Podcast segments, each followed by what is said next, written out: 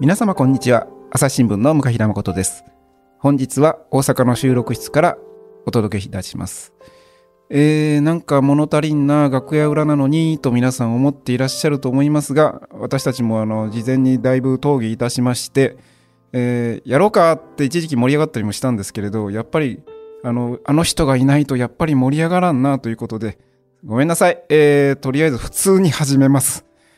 まああの一般読者の方からあごめんなさいリスナーの方からあの一応ご要望をいただきましてあのこの間京都漫画ミュージアムのお話をしたんですがえー、まあ漫画を話をするんだったらやっぱり向平のちょっとなんかこうもっとディープなネタ聞かしてよみたいな話受けましたんでそんでそんな話皆さんとしてたらあじゃあ私もやりたいって橋本さんからこう勇気あるあの挙手をいただきましてそれでまあじゃああの削れ一家なんかなんとなく終わっちゃってるけれどまあじゃあ新しい形でまたなんか楽屋ら関西これから一緒にやっていくとねまたなんか新しいカラーが出てくるかもしれないしっていう形でやっていこうと思います、えー、本日来ていただいているのは、えー、この方々、えーごえー、まずお一人目どうぞ。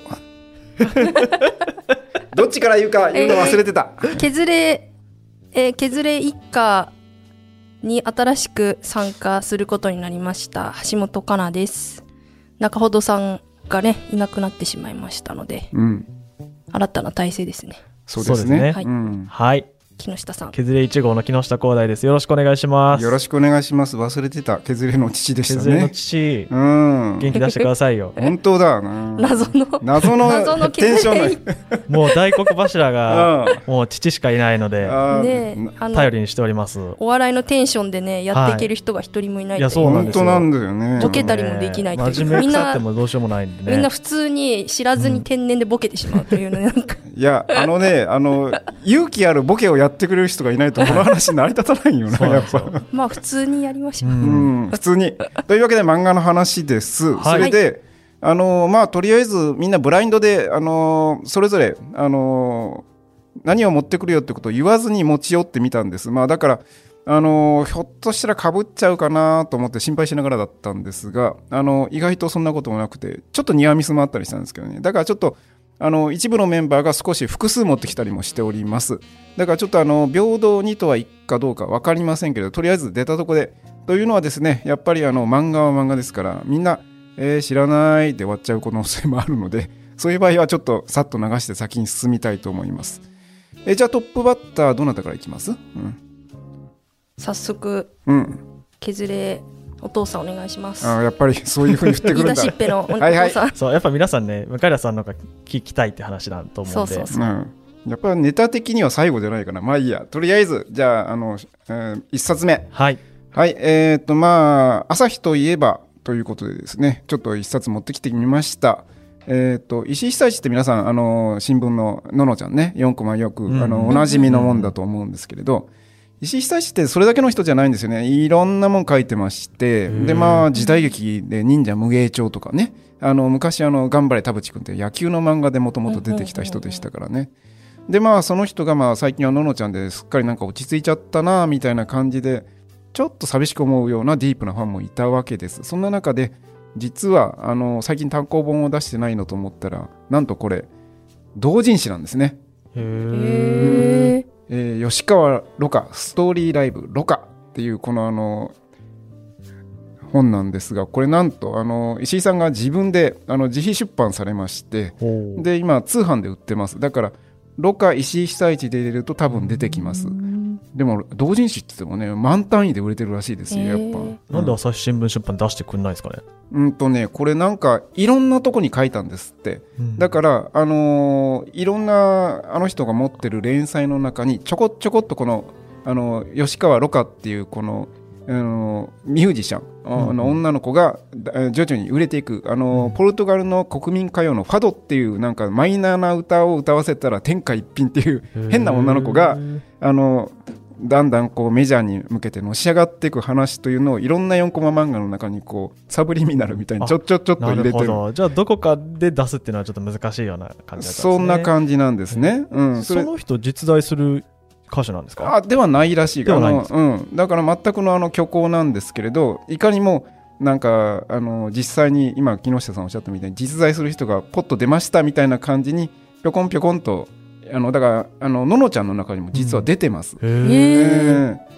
でもそのなんか表紙がね、うん、ののちゃんのイメージだととちょっと全然違ってない、緑地に赤字で、うん、英語でね ROCA っていう、ちょっとポスターみたいなそうそうそうかっこいいですよね。そう石井久志がこんなかっこいい絵を描けるってことで言われてすごく意外でしたからね、ね、うん。このえっ、ー、とこれ82ページのこの4コマなんですね、そう。だからなんかこれはののちゃんの、うん、えー、あ本当だ。うんこれはうちの紙面に載ったものですこれ。うん。それ何何年何月とかって書いてるんですか？書いてないですね。じゃあ調べていただくしかない、えー、ないですね。うん。まあだから初出一覧もあの朝日新聞ののちゃんとかえーと、とホームページの石井商店掲載とかドーナツボックスっていう彼の他の同人誌とかあと若干の書き下ろしとかでできてるそうです。う。んえー、2022年の8月1日に初版なんですが、あのー、私が今これ買った2023年の1月1日これでもう第5版おお第5版も。同人誌で、えー、同人誌で、うん、すごい売れてます。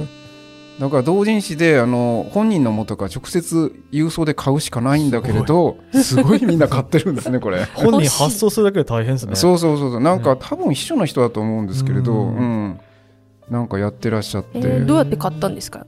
えっ、とねあの実はこれねあのあの読者としてはどうかと思うんだけど毎日新聞であの、えー、読んでたらあの石川淳があっちの方4コマ連載してるじゃないですか。うん。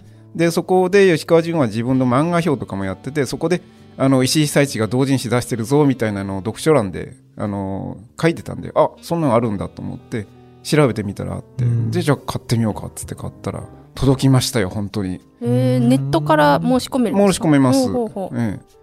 まああのその代わりあれです。あの最初に振り込まないといけないんですね。振り込んで確認したら送りますみたいな、うん、そういうシステムなんで、うん。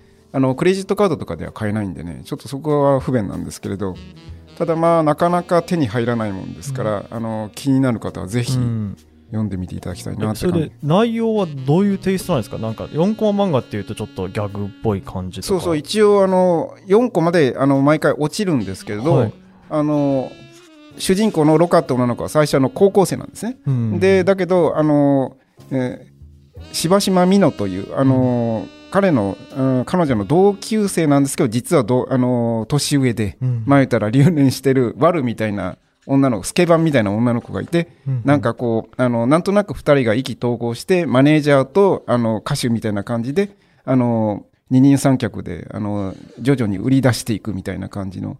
だから、あの割と、あの毒の強いストーリーはこの柴島美濃の方の、うん、が担当してあの主人公はちょっとほんわかしてるんだけれどあの右往左往してるうちにあれあれあれと売れてっちゃうみたいな話で。うんだからあのステージの外ではなんかあの頼んない女だなみたいな感じのがあのステージに立つとシャンとしてなんかすごいカリスマ性を発揮するみたいな。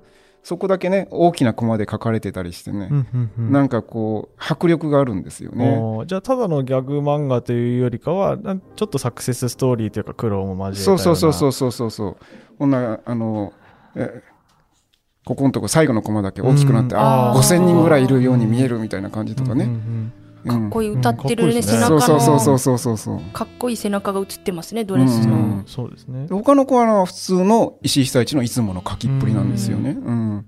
この人にこんなデッサン力があったんだと思ってすごいびっくりしましたね。デッサン力 があると思うけど、漫画があると思うそうそうそうそうそう、うん、それがまあ若井さんの最初の一最初の一冊、うん、うん、ありがとうございます。はい。面白いですね,、うん、ねこういう意外な出会いがね漫画ってあるのって楽しいよね。楽しいですねね。ね。毎日新聞見ていたら意外に。も、そうそうそうそう、朝日の連載なのに。気づいてやれなかったですね。ね本当申し訳ないって感じですけど、うん。わかりました。さて次は。はい。はいじゃあ。お願いします。はいお願いします。はい。私漫画がね結構好きで最近。最近、なんかその子供生まれてから子供が寝た後とかに、うんあの寝かしつけた後ちょっと自分の自由な時間みたいなのが嬉しくてでまあちょっと暗闇の中で携帯いじってる時に 漫画を読むみたいなのがだんだんはまりだして。はいはい。でまあなんかいろんな漫画読むんですけど、うん、なんか最近結構ハマってるのがあのまあなんだろう歴史系とか、うん、まあ外国の話外国の文化とか、うん、なんか昔から結構海外のね、うん、あの世界不思議発見とかちっちゃい時から好きだったんでなんかそういうそうそういう、ね、そうそう漫画で結構リアルに描写されたりとかあったり、まあ、あとはなんか知らないお仕事してる人たちのね、リアルなお話とか、そのなんか恋愛ものだけじゃなくてね本当漫画を通して学ぶことができるなっていうのが、ね、あとまあ病院系の話とか、まあ、マイノリティの方の話とか本当幅広いんでちょっと漫画に、ま、学びを求めて。知識という意味でね、なんか本よりもすっと絵で入ってくる説明が、まあ、その絵まず一つとして、うん、あの最近いいなと思ったのが、えっ、ー、とですね、天幕のジャードゥーガルというね、あの秋田書店さん、あとウェブコミックサイト Souffleさんから出てる、うん、えー、連載なんですけれども、うん、これはですね、あの舞台はモンゴルのお話で、はい、チンギス・ハンとかいる13世紀の頃のお話です。であの、まあ、歴史ものっていうとちょっと硬いなんか昔の歴史の本みたいなイメージしちゃうと思うんですけど、うん、なんかこの作者トマトスープさんのね絵が可愛いんですよねすごい。うん。作者名がトマトスープなんですか？そうトマトスープさん。可愛らしいですね。可愛い女の子が、なんかちょっとキャラっぽくね描かれててでその衣装とかそうそうニコとか言ってこの癒し系の。ちょっと可愛いですね。可愛いでしょ、うん。そうそうでこれなんかびっくりしたのが、うん、これ本当の話っていうのにびっくりしてなんかお話が史実に基づいてる史実に基づいてるんですよ。お話としてはイラン出身の奴隷の女の子が、うん、あの大事な本を取り返すために、うん、名前を変えてチンギス・ハンの子供息子の妃に仕えるという話で結構モンゴルの人たちに憎しみを抱えながらも腹の中では。でも表ではニコッとしながらこう、耐え抜きながらこういろんな知恵を使って、うん、こう生き抜いていくというかサバイバルするみたいな、毎回ヒヤヒヤするんですけどなんか捕虜になっちゃったりするシーンとかで、ああ殺される怖い怖いとかもだなんかちょっとあの絵もファンタジックなんで、うん、なんかね大体あるあのそういう空想系のお話かなと思ったら全然違ったんですよね。それがなんか歴史に基づいてるっていうのがいいなと思って。で、これは歴史もの初の2023年度、この漫画がすごい女性編で1位になってるんですって。いや、なんかすごいなと思って、歴史ものランキングで1位って。このなんかのトマトスープさんは、なんかあのー歴史ものに強くて、うん、他にも書いてるんですか？そう他もですねなんかダンピアさんっていう昔の冒険家の人のお話17世紀の。あの海賊船に乗ったあの探検家の人の話ですね。でなんかいろんな島にあの不時着とかしながら漂着とかしながら、うん、なんか変な木の実食べたりして生き抜くみたいな。それもねなんか面白くて、うん、2つそれと合わせて2つ見てるんですけど。はいどっちも連載中なんですか？ダンピアはあもう連載中です。結構行ってますね、うん、うんうんうん。ぜひ見ていただければ。なんかそのフィクションっていうとこがいいなと思ってます一番は。橋本さんは漫画はどういうふうにリリサーチされてるんですか？うん。コミックサイト？で、そのおすすめとかあと歴史とかあのジャンルとかで調べたりしますねでもこのこれはなんかこの漫画がすごい2023の漫画紹介の欄にあって、ちょっと刺さったので、なんか絵のタッチが本当なんか、あの芸術的な感じで可愛らしいのがすごい最初はなんか気に入りました、ね、そうですね。いかにも漫画っぽくないじゃないですか、うん、なんかなんて言えばいいんだろう。その手塚治虫のなんかピ,、ピノコじゃないけど。あでもそうですね。ちょっとデフォルメかかってて。してますよ、ね、シンプルな線なんですけど、うんでも可愛らしさもあって。そうそうそう。なんかそのちょっと少女漫画のキラキラみたいな感じと違って、うん、確かに。そうそういいなと思って。まあ少女漫画が嫌いなわけじゃないんですよ、うん、もちろん見たい気分の時は見ますけどもね、うん、歴史ものを主にリサーチしてるんですいや関係ないですね。関係ない、はい。まあ、いろんなジャンルで。あそうですか、うん、あの普通に牛島君とかも見ます。ますしね。落差がすごい。急に汚い世界に、ね、からなんか高校の 高校生のなんか恋愛キラキラものもたまに見たりするし。幅広いですね。そう。その時の気分で。その時の気分。逆に向平さんはどうやって見るんですか？まあ私はだから結構古い世代の人間だからやっぱ雑誌一冊取ってんですよね。ああ、え、そうなんですか？え、定期的に？定期的に月刊誌のあのアフタヌーンって前ちょっと喋ったんだけど、あの分厚いやつね、電話帳みたいな。あれ一冊読んでると大体こう今旬の作家って言って、あのそこを芋づる式にたどっていくといろんな作家が目に入ってくるんで、あ。れなんせね熱くってあの毎回あの月に1000ページあるからねあれ。そんなバズいんですか、えー、でだから一時期まで本で買っててこんなの あの23か月置いたら家がもうパンクしちゃうんででもうしょうがないからもう結構早く電子書化しましたね。ですよね。私もその漫画最初買ってたんですけど、うんあの引っ越しとかしていくうちに荷物になっちゃって。確かに。いやそうなんですよ、うん、今もっぱら本当携帯で。うん。携帯で買っちゃいますよね、うん、そう夜中に読めないしね子供が。寝てる横で紙だと、確かに。フェラフェラフェラフェラ。そうそう まああの人に貸しにくいんですけどね。ああ、それね、それはあるわ。そうですね、まああのはなあの家で喋ってる時に今こんな漫画面白くてねって話してなんか妻からなんか読ましてとかって言って電書だけどって言ってじゃあいいとかってなっちゃうから、やっぱ人のねあのもうこうなんか、えー、開けてみるのはやっぱちょっと抵抗があるってみたいですねやっぱ、まあ、紙の方が見やすいですね、うん。まあよしあしですけど。大事ななんかどうしてもこれはっていうのだけ買って保存みたいな感じにしてます。そうですね。なんか私もずずっと読んでる「ワンピースとかあのーなんだジャンプ系のものとかって、うん、実家に1から90巻ぐらいまであっても、うん、もこっちで買うってなったら100何巻とかから買うわけですよ。中途半端中途半端じゃないですか。うん、で、なんか本棚そんな感じになるのも嫌だから、なんかそういうのは毎回電子で買ってますね。確かになんか並べる美しさとかもね、あるのに、実家のわざわざこっちに持ってくるわけにもね。そんな100巻もね。どうしようもないじゃないですか。っていうのはありますよね。いやでもねあの家出る時になんかあの親から家に山ほどあのなんとかしなさいってあの、うん、10年ぐらいごまかしてたんだけど、うん、結婚した時にもうなんとかしろって言われて、うん、取りに行ってでしょうがないからもう段ボール箱何箱あったかな？それでとりあえずあの家に置けないので、あの拝み倒して近所に住んでるあのうちの妻のお母さん、あのー、のうちの方に置かせてもらって。いやいいんですかそれ。いいんですかそれ。結局なんか。何の問題の解決にもなってないという。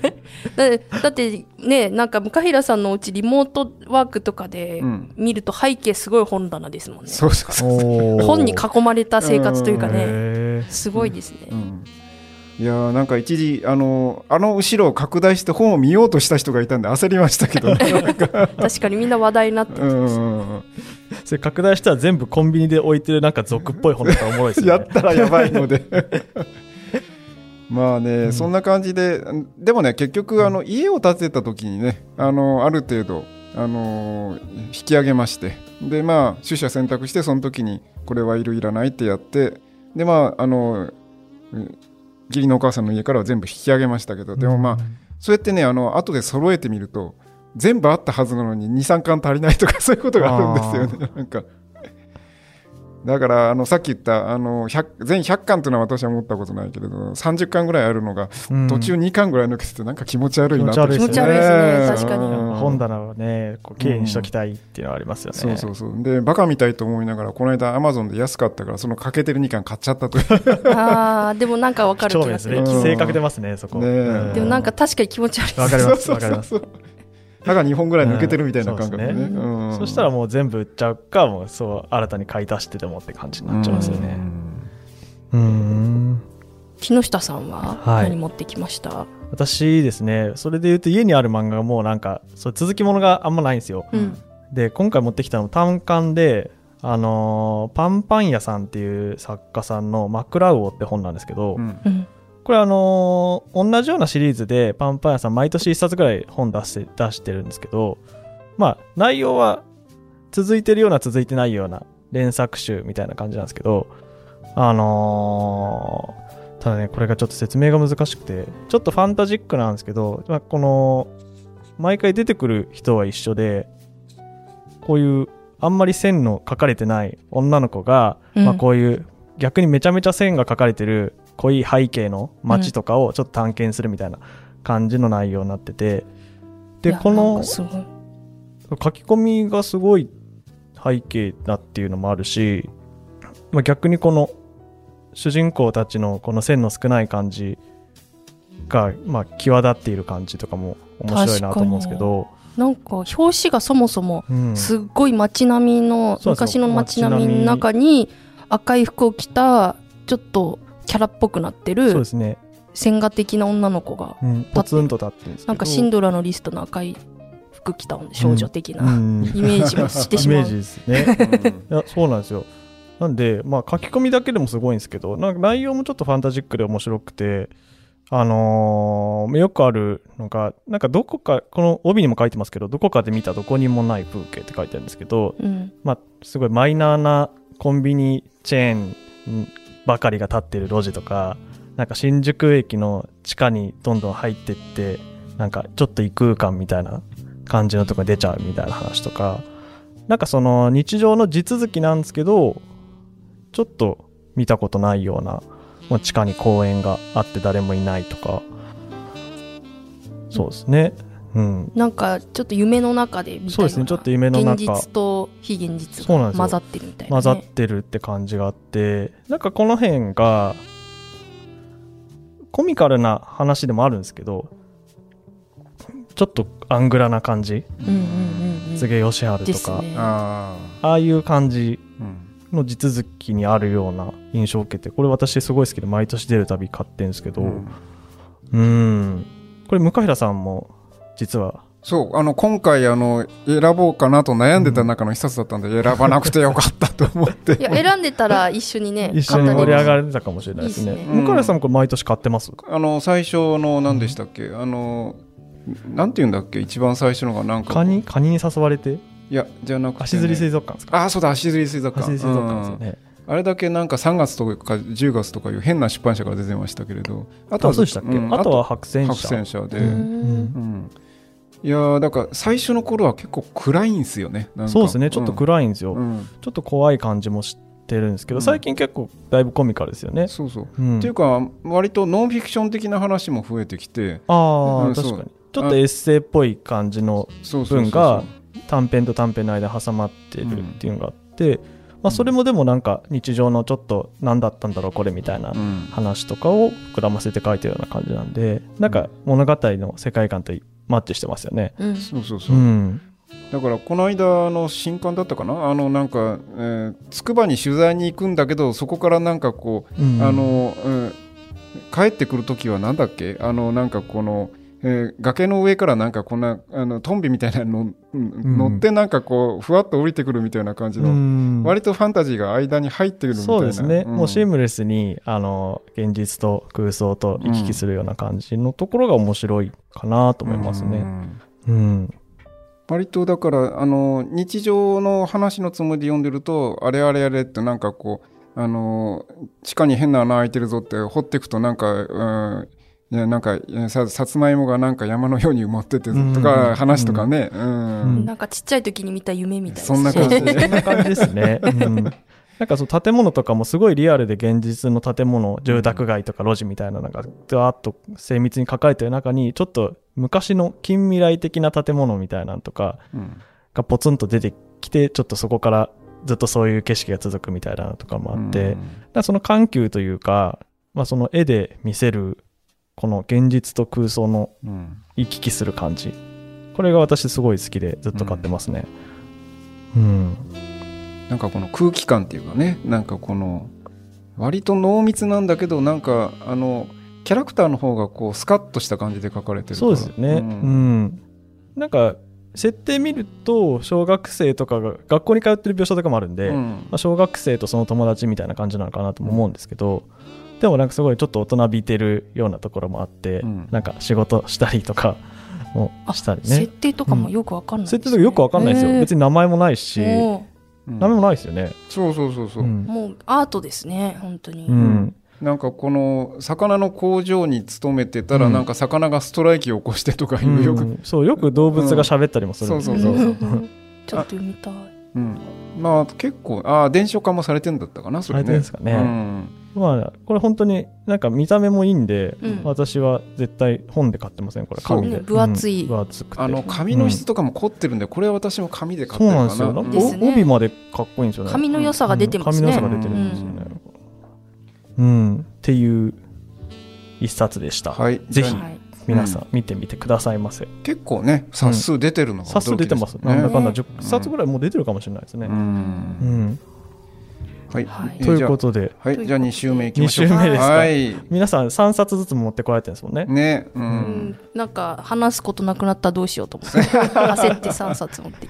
じゃあ2週目いきましょうか、二週目。お願いします、えーっとねまあだから2週目ちょっと雰囲気変えようと思ってなんかこう割と癖のある漫画ばっかりが並んだんで、うんうん。まあちょっといかにもあのおたおたしい漫画もちょっと一冊ぐらい入れとこうかと思ってですね、はいはい、であの向平がそんなの選ぶのもちょっと意外で面白いかもしれないじゃないかと思ってですね選んだのがこれあのどれぐらいの人が知ってるかな？えっ、と魔法少女穂村田村っていうなんかなんか聞いたことがあるような ないような、なんか見たことのあるええ。女の子の表紙ですけど、そうですね。うん、魔法少女まマドカマギカっていうアニメが10年ぐらい前に流行りましたけれど。うん。まあそれがあんまり流行ったんであのーいろいろとこの公認アンソロジーみたいな感じでなんかこう、えーほ本家本元以外にもなんかこういろんな作家さんに頼んで書いてもらって。トリビュートアルバムみたいな。そうそうそうそうそうそうそう。でこの作品がすごかったのは「マドカマギカ」がすごかったのはあまりに人気が出たんでそのいわゆるあの本家じゃない人たちに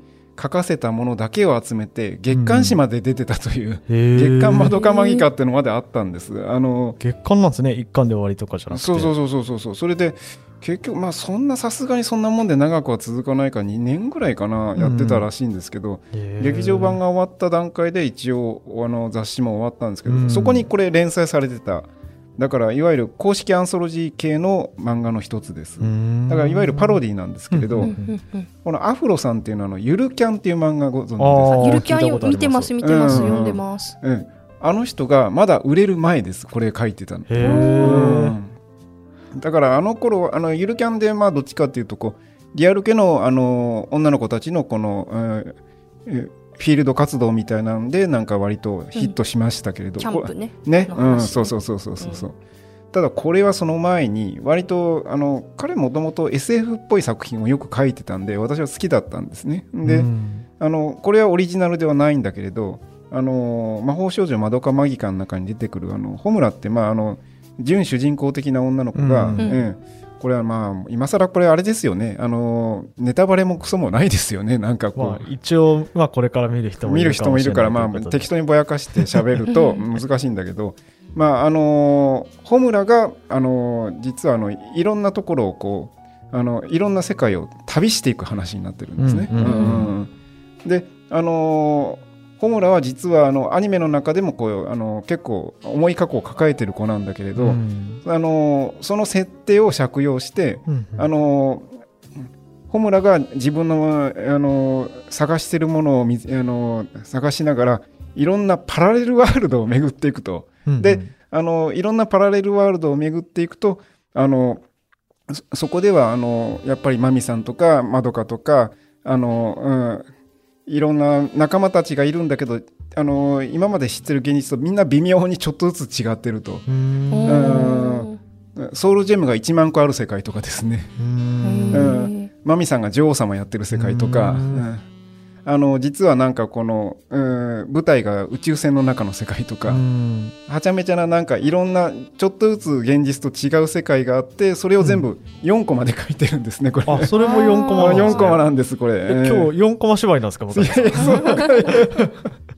なんとなくそうなったんですけれど。ー。だから、へーあの4コマなんだけれどあの最終的に全3巻なんだけどかなり壮大なストーリーになってましてうん。SF として、うんうん。ギャグなんだけれどあの最終的な世界観としてはかなりでかい。であの世界もどんどんあのいろいろずれていくんだけれどあのホムラもだんだんあの数が増殖しちゃっていろんな なんかいろんなホムラが出てきてそうそうそうそう、うん。あのいろんななんかいたずらっ子のホムラとか博士のホムラとか、うん。なんかお笑い好きのホムラとかいろんなホムラがだからもう ホムラだけが出てきてホムラだけでなんかこう芝居をやってる回とかもあったりするんですよ。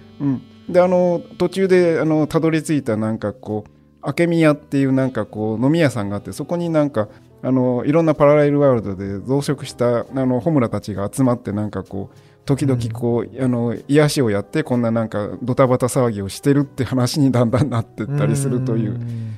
まあこれねあの全3巻であまり話題にはならなかったんだけど、うん。これゆるキャンの好きな人だったらぜひ手に取ってほしいなと思って、うん。今日ちょっと持ってきてみました。ゆるキャンのファンの人もねうん。なんでそれはアンソロジーそれ自体はアンソロジーじゃなくてそのゆるキャンの作者が書いたやつだけを集めた本ってことですよね。それはつまりそのアンソロジーの雑誌の中にあの毎月連載連されてたものうん。をその人の集めた、うん部分だけ抜き出そうそうしてそうそうそう、まとめたってことですね。いうことです、他にもなんか荒沢のまみさんがなんかあのいつまでもあの結婚できなくてグダグダしてるだけの話とかね。そんなのもありましたよね、うん。なかなかそれも面白そうな。ええ。